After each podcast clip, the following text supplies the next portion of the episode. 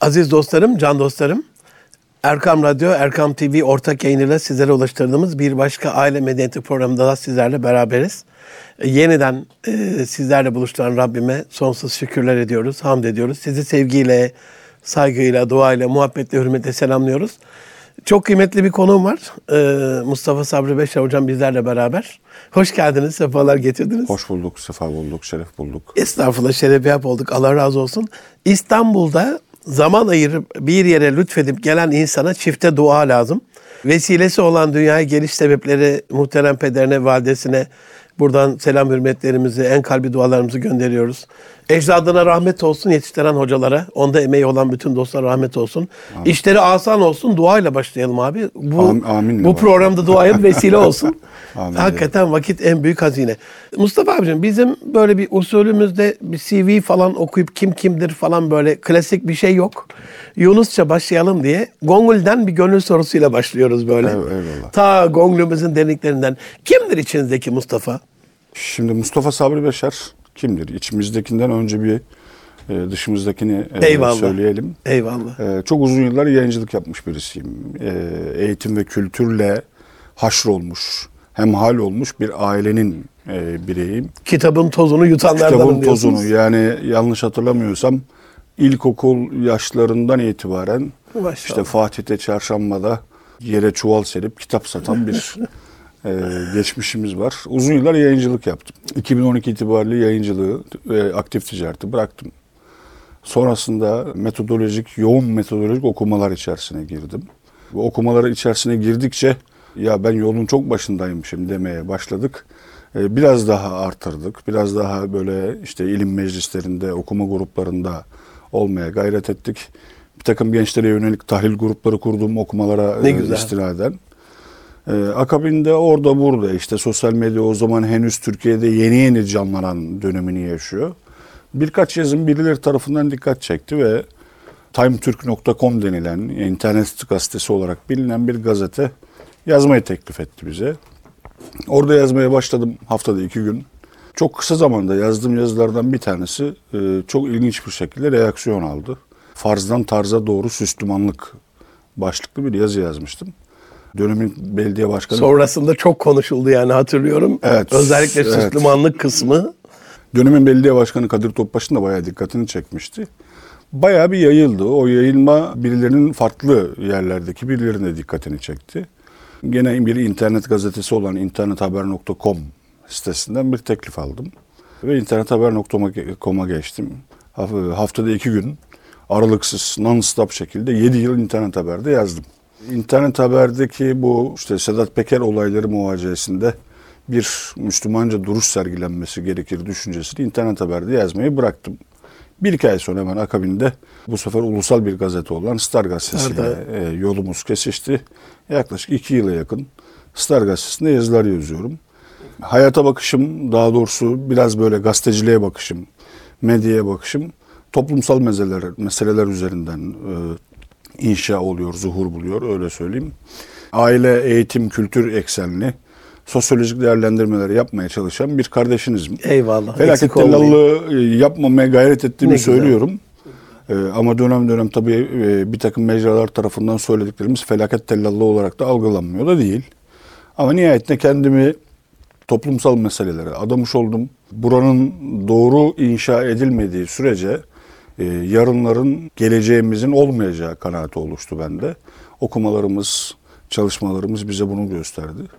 Şu anda da Star Gazetesi'nde yazmaya devam ediyorum. Eyvallah. Allah muyniniz olsun. Siyasi ya da e, magazinsel gündem yazan bir yazar değilim. E, tamamen ve tamamen toplumsal meseleleri ilgilendiren gündemleri kaleme almaya gayret ediyorum. Allah razı olsun. Buradan içe döndüğümüzde Gongul'deki Mustafa ne diyor? Kim olarak tanımlıyor kendini? Nasıl bir iz bırakmak istiyor? Neye çabalıyor? Nedir gayesi? Yani okumalarım bana şunu e, idrak ettirdi ki biz kendimizi tanımayan bir toplumuz. E, bizim çok kadim bir medeniyetimiz var. Eyvallah. E, bu medeniyet merhaleleri aslında e, doğru kaynaklardan ve doğru bir disiplinle e, incelendiğinde, irdelendiğinde, ihata edildiğinde e, geleceğimizi doğru inşa edebileceğimizi gördüm. E, bunun kaygısını yaşıyorum. e, bunun kaygısıyla, bunun dürtüsüyle, bunun iç donanımıyla her şeye nefesim ettiğince, kalemim ettiğince müdahale etmeye çalışıyorum. Ne kadar güzel. Bir ara soru. İnşallah e, izleyenlerimizin ufkunu açacak çok önemli bir katkınız olacaktır. Metodolojiden bahsettiniz, derin okumadan bahsettiniz, Eyvallah. disiplinden bahsettiniz. E, ve burada e, sosyolojik bir bakış. Şimdi gençler de okuyor, ellerinde her- sürekli bir şeyler görüyoruz. E, bu sizin tarzda entelektüel birikimi artıran, dert ve dava sahibi yaptıran bir okumayla alakalı bir öneride bulunur musunuz? Şöyle okuyun gençler diye. Nasıl nasıl okusunlar? Bir defa şöyle amaçlı okunmanın gerekliliğini ben şiddetle tavsiye ediyorum. Şimdi e, bildiğim kadarıyla bu grubun da bir şahsiyet akademisi isimli çalışmaları da Eyvallah, var. eyvallah. Ama naçizane bu fakir e, çalışmalarımı dün akşam böyle bir karıştırdım. 2013'te şahsiyet akademisi yapacağım diye bir liste çıkartmışım. Maşallah. E, bir okuma listesi çıkartmışım kendimce gençlere Ne yönelik. güzel. Hülasa kelam birincisi doğru beslenmeleri gerekiyor. Doğru yerlerden beslenmeleri Doğru kaynaktan gerekiyor. dediniz. bir de onu demin unuttum. e, Eyvallah. Çünkü dijital bir e, çağda yaşıyoruz. E, her şeyin birbirine girdiği, ayıklanması gerektiği bir süreç yaşıyoruz. Ve şöyle de bir hata yapıyoruz gözlemlediğim kadarıyla. Ya işte ben şu yazardan çok etkilendim, şu hocadan çok etkilendim deyip bir onun, bir onun, bir öbürünün, bir tarihçinin, işte bir sosyoloğun kitabı alınıp e, ilginç bir harmanlama yapılmaya çalışılıyor. Bu çok isabetli değil. Neden? Bir alanda istikrarlı ve amaçlı okumanın yapılması, inatla amaçlı okumanın yapılması bir sonraki aşamaya geçildiğinde belirli bir zemini ve altyapıyı zaten oluşturmuş oluyor. Ben her zaman şunu söylüyorum gençlere, etrafımdaki genç kardeşlerime 50 kitap okuyana, okuyana kadar sadece kendinizi tanıyacaksınız.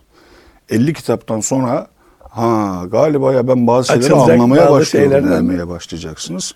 100 kitaptan sonra ise artık yaşamış olduğunuz toplumdaki bir takım e, reflekslerin, bir takım etkileşimlerin hangi manaya geldiğini görebiliyor olacaksınız. Dolayısıyla bir genç amaçlı ve istikrarlı olarak en az bir senede bir 100 kitabı devirmeli. Çünkü o 100 kitabı ben e, temel taşı olarak görüyorum. Meselenin e, hangi boyutta ve nasıl anlaşılması gerektiğini kişiye öğretiyor.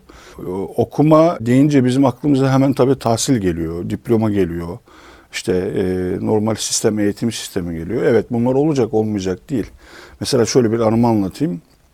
Bu hafta benim oğlumun okulunda yeni bir rehber öğretmen getirilmiş. İşte sırayla öğrencilerin ailelerini tanımak maksadıyla ailelerini davet ediyor.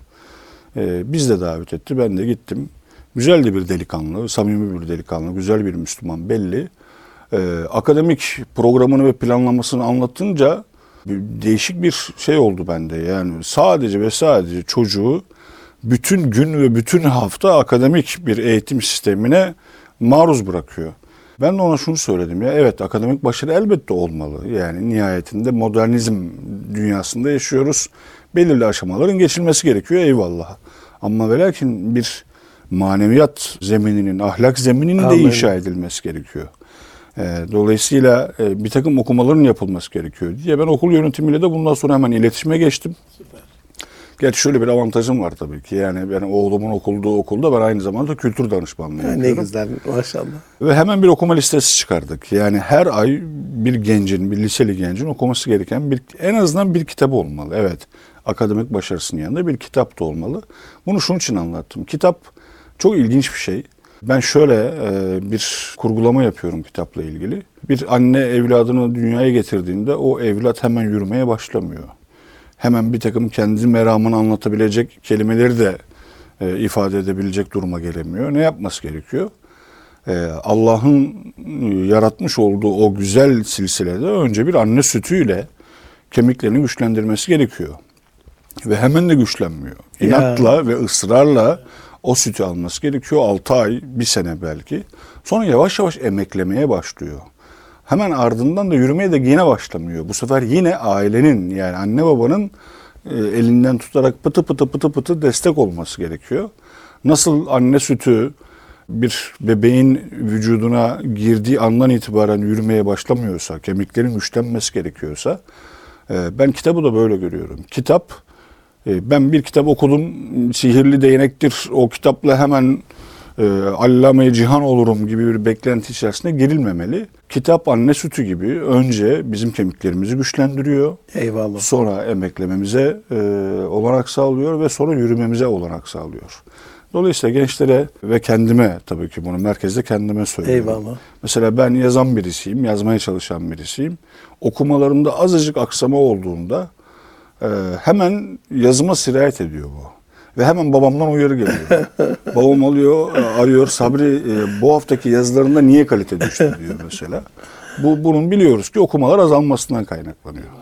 İki ismi de analım. Hem e, oğlunuzun Ee, Eymen. Eymen, Oğlum ismi, Rabbim Eymen. hayırlı uzun ömürler versin. Bütün yavrularımızın dünya mamur eylesin. Hem de muhterem pederinizin Allah razı olsun. ismini alalım. Faruk. dua edelim. Yani e, bilmeyenler vardır. Faruk Eyvallah. hocamıza buradan selam hürmetlerimizi iletiyoruz. E. Rabbim hayırlı uzun ömürler versin. Sağlık, sıhhat, Amin. afiyet. Amin. Abi buradan yine bir ara soru. Çok önemli. İstikrar dediniz ya. e, günlük olarak bu istikrarın bir şeyi var mı? Ne kadar okur Mustafa Bey? Günlük. Eğer ağır bir kitap okuyorsa, ilmi altyapısı çok zor bir kitap okuyorsa ki şu anda elimde öyle bir kitap var. Hatta çantamda yanımda. Ee, ben o kitabı sadece o kitaba yoğunlaşacaksam günlük 40 sayfayı geçemiyorum o kitapta. Çünkü e, onu iyice sindirmem Hazım gerekiyor. şeyi var tabii Ee, ki. yanımda bir sürü lügatlaşmam gerekiyor.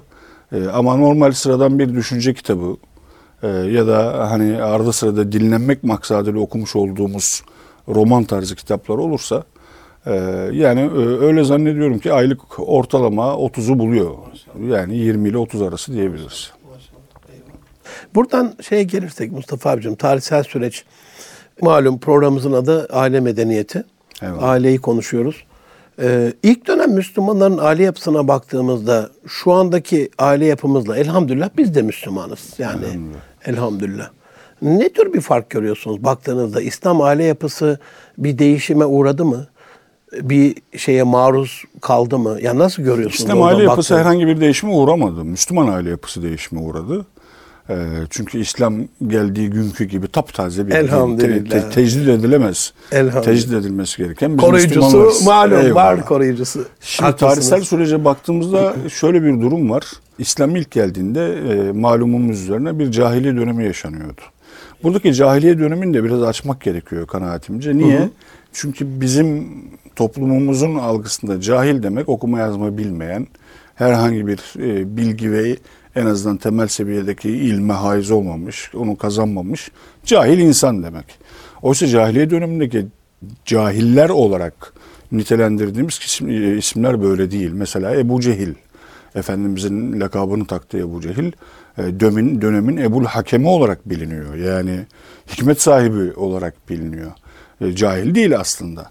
Oradaki cahiliye hani akıldan yola çıkarsak akıl bağlamak demek ya. Akıldan yola çıkarsak yol işaretlerini doğru bir şekilde birbirine bağla, bağlayamayan, o aklı akledemeyen insanlara cahil deniliyor o dönemde ve o dönemin cahiliye dönemi olmasının sebeplerinden bir tanesi de bu muhtemelen. Şimdi cahiliye dönemindeki aile yapısına baktığımızda zaten bir keşmekeş bir dönem yaşanıyor. Ee, kadının bir meta olarak kullanıldığı bir dönem yaşanıyor. Kız çocuklarının haklarının verilmediği hatta diri diri gömüldüğü bir dönem yaşanıyor.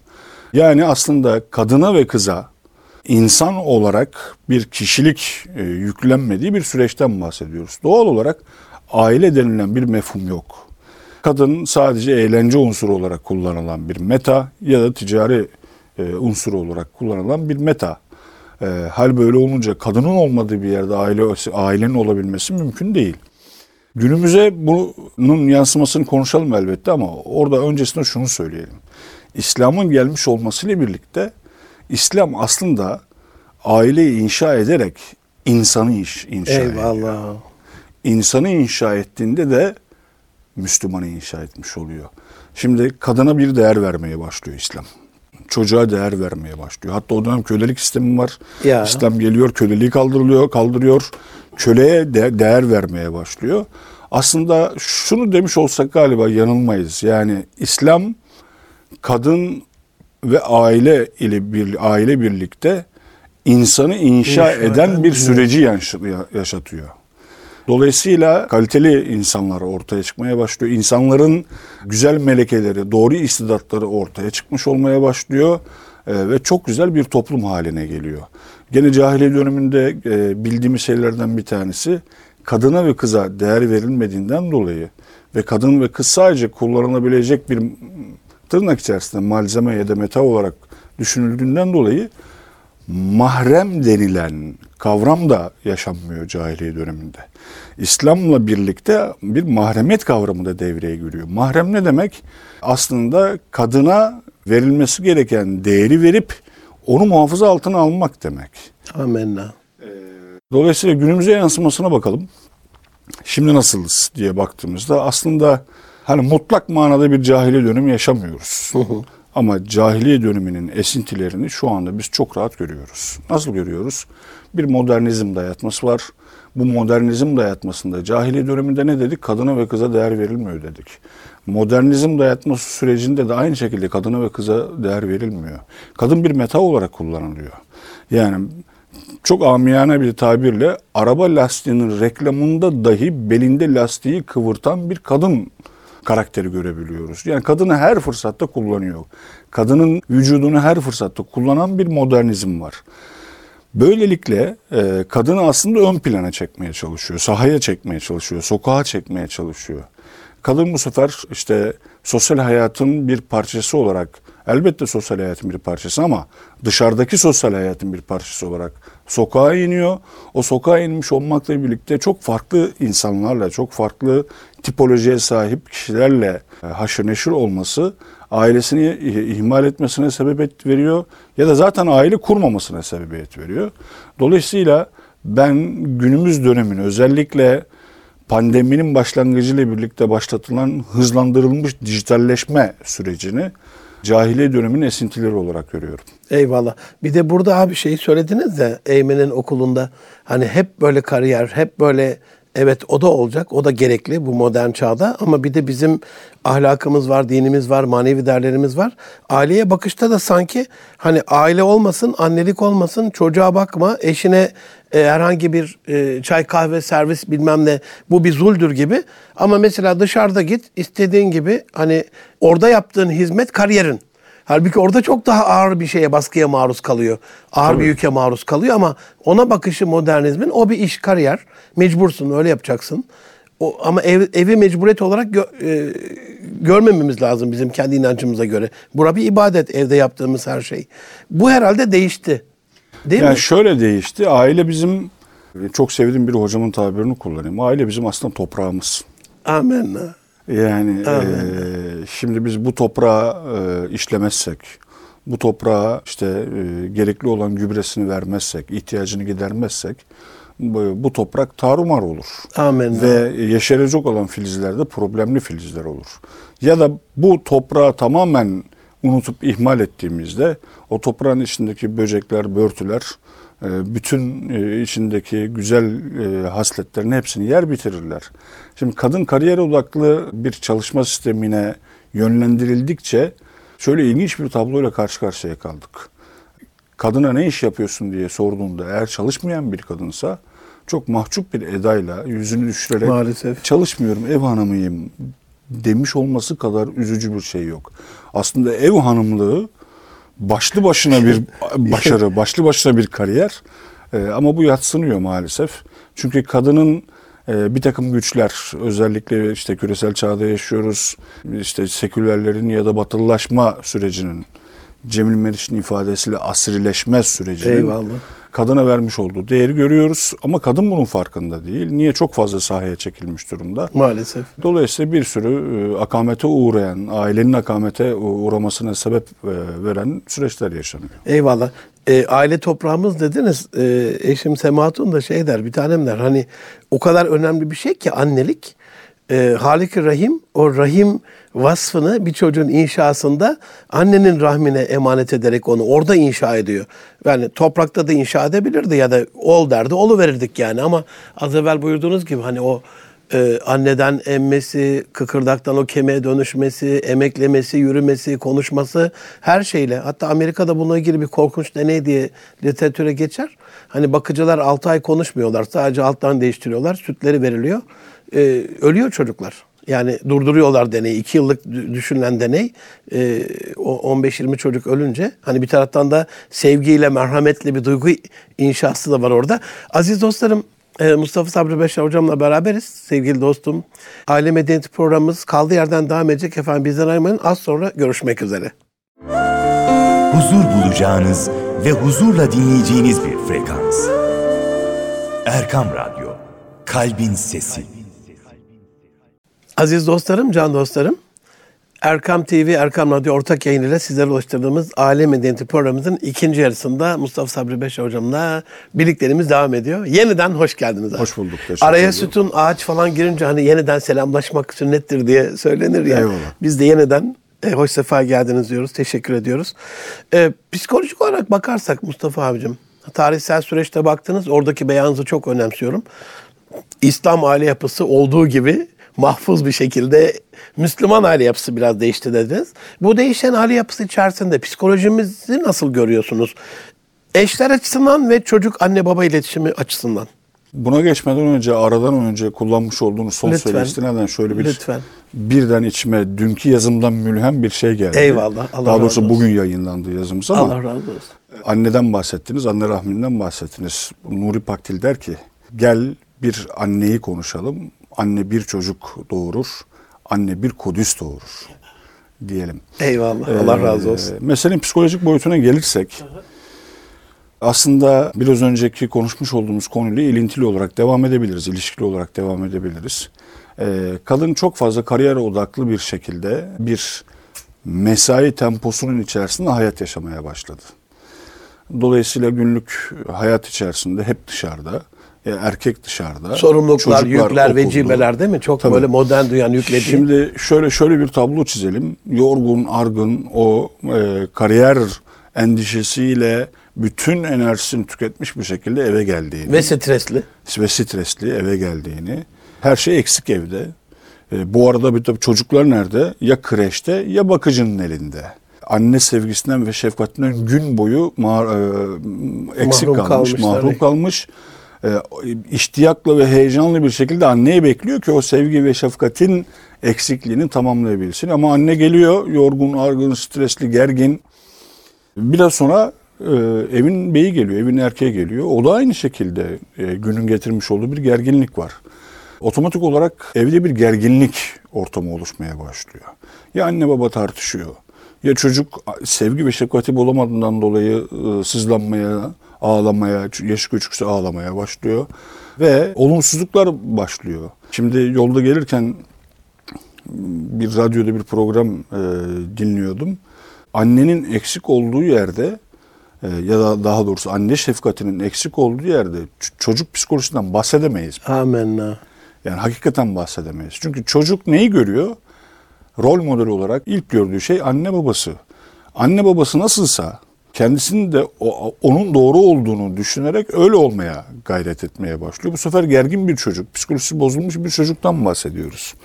Bu kardeşlere sirayet ediyor. Kardeşler arasında birbiriyle işte anlaşamamanın, kavgaların olduğu bir e, süreci başlatıyor. Anne eve geliyor, bir sıcak yemek yok, sıcak yemek hazırlanmamış. Telaşlı bir şekilde bir şeyler hazırlayacak, atıştırmalık yiyecekler, karınlarını doyuracaklar.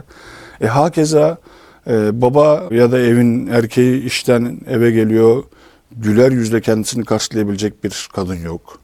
Onun gerginliğiyle içeri adım atıyor. E, çocuklar babadan bir beklenti içerisinde çünkü babalar çocukları için en büyük alimdir. Her, Ya. her şeyi bilen adamdır. E, çocuklar babadan o il- ilgiyi göremiyorlar. Dağ gibi babaya bakıyorlar yıkılmış gelmiş değil mi? Evet, e, o ilgi görülemiyor. Bu sefer ne yapılıyor? Çocuklar e, kabuklarına çekiyorlar, çekiliyorlar.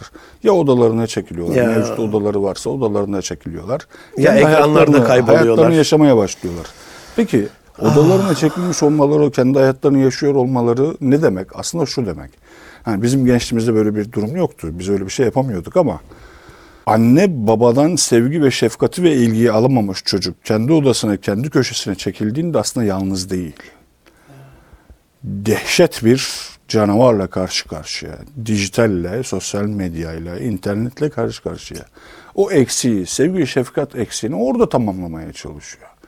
Doğal olarak oradaki bugünlerde mesela dünden beri haber yapılan bir durum var. Bir oyuncak bebekten, Huggy Buggy diye bir oyuncak bebekten bahsediliyor. Korkunç Kesinlikle. bir görüntüsünden filan.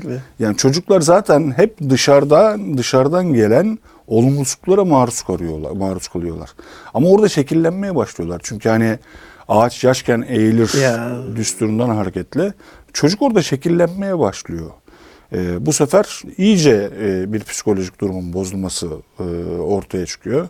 Otomatik olarak evde kavgalar, gürültüler, e, bu, bu, bu psikoloji bozukluğu çocuğun okuldaki öğrenci arkadaşlarına sirayet ediyor, öğretmenine sirayet ediyor.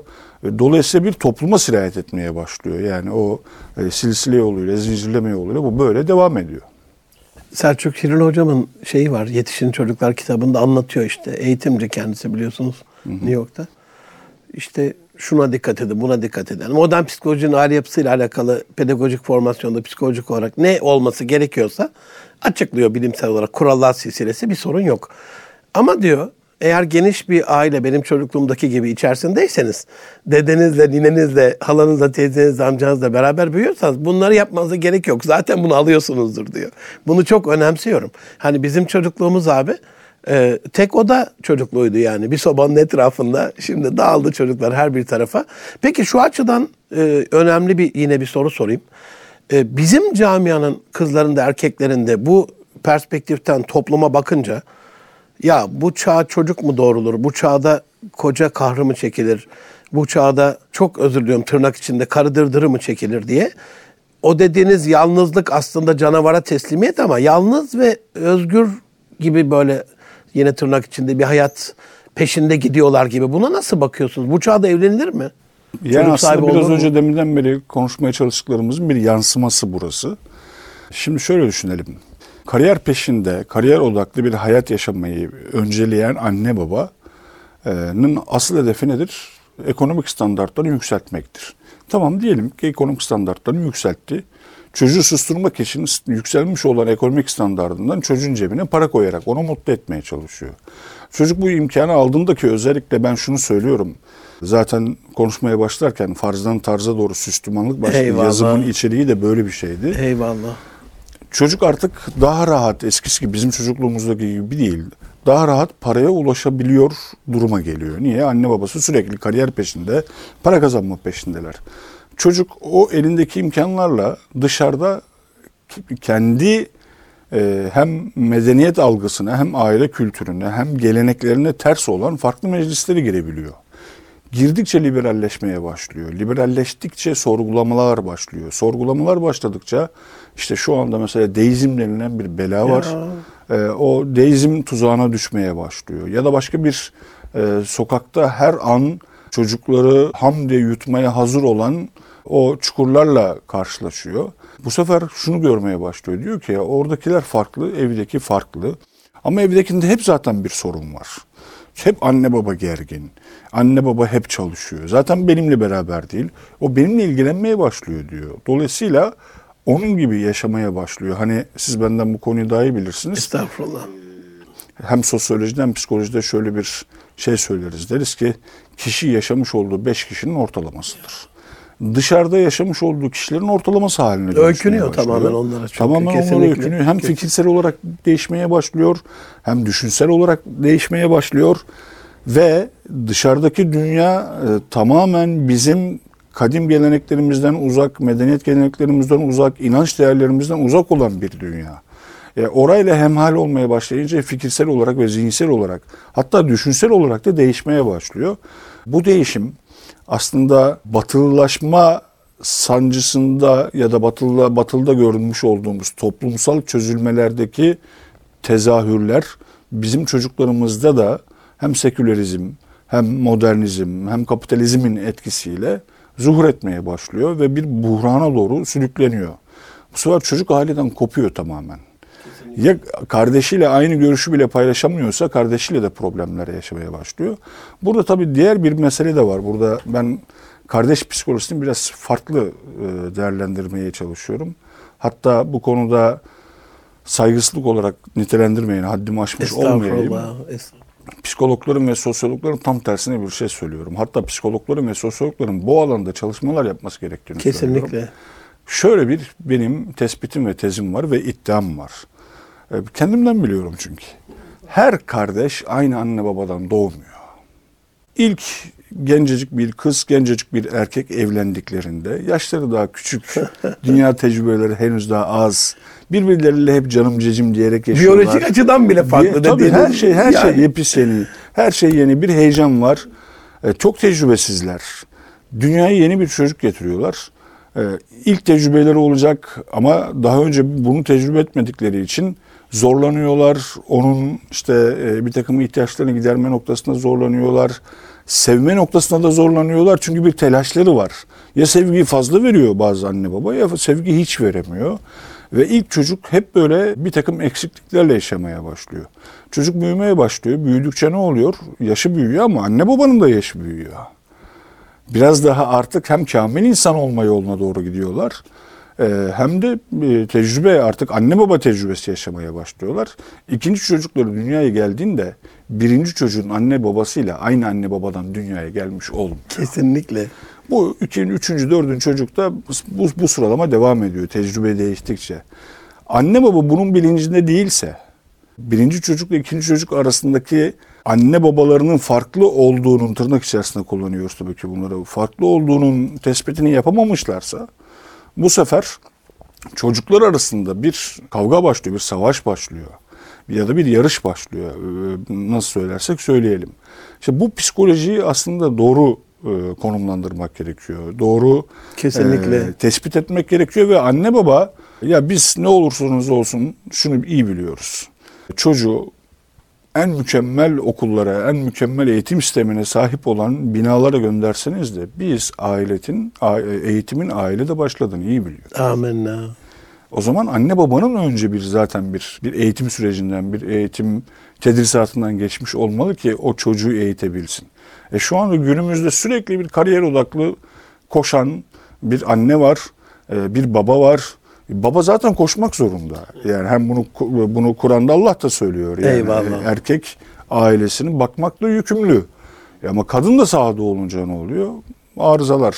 Tam da bu oluyor. sırada şey olarak eğitim camiasında bu 4 artı 4 artı 4'e baktığımızda e, müfredatı hani okumalarda siz de bakmışsınızdır. Hani aileye dair bu LGBT belasına karşı onu korumaya dair doğal ve fıtri olana dair bizim geleneklere, göreneklere, örfe, töreye adına ne derseniz deyin yani. Ya ben işte erken yaşlarda evlenilir, bunu geciktirmeyin diye bir cümleye rastlamadım. Aile böyle kurulur, bunun için kurulur. Buna da rastlamadım. Nerede öğrenecek o zaman abi? A, 4 artı 4 artı 4 12 yıl. 4 yılda üniversite deyin. Hazırlıkla 16, 18, 20 yıl. En önemli hani karakterin şekillendiği dönemde buna maruz kalmayan çocuk nerede öğrenecek aileyle alakalı şeyi o zaman? Evdeki örnek de çok kötü. Bu sefer bu LGBT dayatması acaba çocukları ailesiz, sapkın, belli cinsel hormonal şeylerinin güdümünde bir yere mi doğru çekiyor? Buna nasıl görüyorsunuz? Biraz önceki kullanmış olduğumuz cümleyi burada başlangıç olarak kullanalım. Sizin söylediğiniz Eyvallah. sondan devam edelim. Eyvallah. Biz şunu çok iyi biliyoruz ki eğitim, eğitim ailede başlıyor. Amenna. Cümlesini e, zikretmiş olalım. E, Diğer meseleye geçmiş olalım. Şöyle bir durum var. LGBT lobileri dediğimiz lobiler zaten hedefleri çocukları ailelerinden koparmak. Teke tek yakalamak istiyor. Ekonomik ekonomik e, eksiklik yaşayan bir ailenin çocuğunu çok daha rahat koparabiliyorlar. Yani işte ülke standartlarının altında bir ekonomiyle bir hayat yaşayan bir ailenin çocuğu varsa asıl hedefleri onlar zaten. Ya da gene diğer asıl hedefleri arasında anne babanın İslami gelenekle gelmiş olup da mevcut kariyer odaklı hayat yaşamasına başladığı andan itibaren boşta kalan çocuğu hedefliyorlar.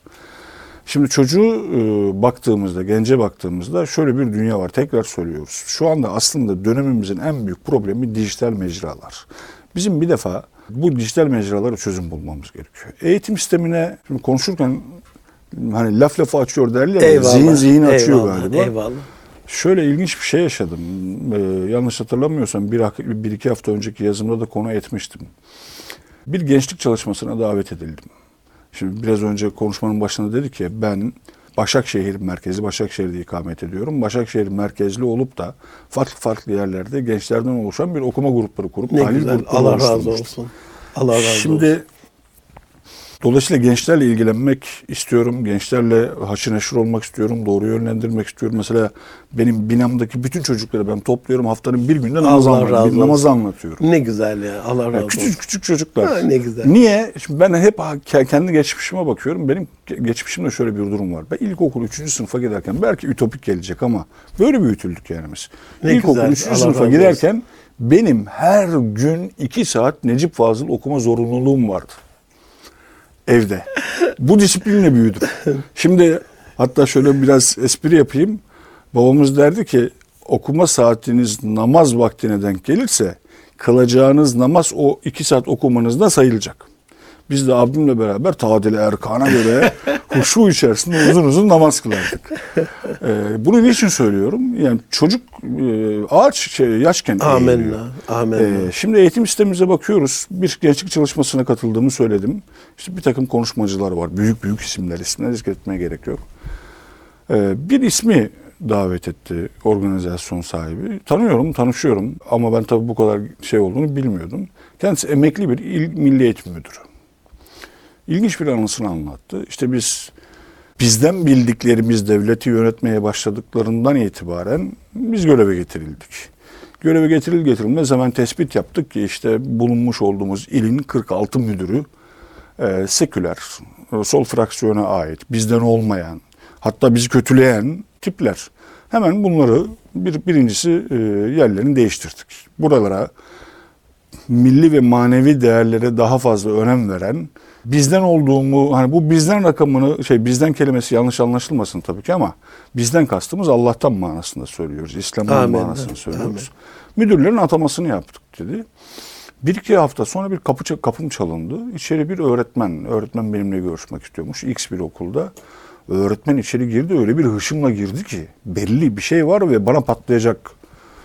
Sayın müdürüm ben niye geldim biliyor musunuz? Oturmayacağım, sözümü söyleyeceğim ve gideceğim dedi. Ben buraya geldim. Siz bizim okullarımızın başlarındaki müdürleri değiştirdiniz ya dedi. O müdürler sadece okula hakimler, okulu kontrol edebilirler. Ama bizler dedi sınıfa hakimiz, o öğrenciyi biz yetiştiriyoruz. Benim yetiştirdiğim öğrenci, sen istediğin kadar okulları değiştir, Ya, yeni okullar yap, yeni ya, müdürler ata, ya. ben o öğrencileri ben yetiştiriyorum. Hemen bu öğretmen arkadaş bir araştırdım ki militan ruhlu, seküler, layık bir arkadaş. Bir, bir dumura uğradım diyor. Yani yöntemin yanlış olduğunu gördüm. Ya E kesinlikle. zaten müfredat dediğimiz müfredat bize ait bir müfredat değil ki. Batı sisteminden devşirmiş olduğumuz bir müfredat. Hemen gene bir ikinci anımı anlatayım. Gene yazdığım bir yazıya istinaden Kayseri Üniversitesi'nden, Kayseri'de Erciyes Üniversitesi'nden bir eğitim fakültesinden bir akademisyen profesör benimle iletişime geçmek istedi. Dedi ki ya ben size bir şey anlatayım dedi. Biz eğitim fakültesinde hocalık yapıyoruz. Sistemin bize vermiş olduğu müfredatı çocuklara göstermek durumundayız. Bunlar üniversite öğrencileri. Ve bu öğrenciler buradan mezun olduktan sonra birçoğu öğretmen, öğretmen adayı. olacaklar. Dijital dönemde yaşıyoruz. Çocukların maneviyatla, ahlakla, milli ruhla hiçbir derdi yok, tasası yok. Ve biz bunlara sistemin bize vermiş olduğu müfredatın içeriğini anlattığımızda da ne bir maneviyat, ne bir milli, ne bir ruh kazandırabiliyoruz, ne bir şuur kazandırabiliyoruz. Bomboş bir nesil Maalesef. yarın bizim geleceğimizin sermayesi olacak olan çocuklarımıza öğretmenlik yapacak. Şimdi eğitim sistemimize ben şöyle bir, ben de bunları duyunca şöyle bir kanaat oluştu. Evet eğitim sistemimizde okullardaki müfredatı konuşalım ama galiba biraz öğretmenleri de konuşmak Kesinlikle. gerekiyor. Yani devletimizin artık o öğretmenleri de e, aile hassasiyetin bilincinde olan öğretmenler olarak yetiştirmesi gerekiyor. Şimdi bu sistemin nasıl bir dayatması oluyor? Biraz önce dedik ya yani batılılaşma tezahürü toplumdaki çözülmeyi beraberinde getiriyor ve buhrana sürüklüyor çocukları. Çocuklar işte okulda çok farklı kişilerle muhatap halindeler. Farklı farklı dünya görüşlerine sahip olan e, ailelerin çocuklarıyla muhataplar. Hatta okul sonrasında bile dışarıda, sokakta onlarla vakit geçiriyorlar. Dolayısıyla bir e, fikir ve zihniyet değişmeye, değişmesi başlıyor. E, eve gelince anneyi babayı sorgulamaya başlıyor. Bunu sesli olarak anneyi babayı sormuyor ama zihin, düşünsel Aynen, olarak arka fonda çalıyor. arka fonda bilinç altında anne baba sorgulanmaya başlıyor ve anne baba suçlanmaya başlıyor aslında.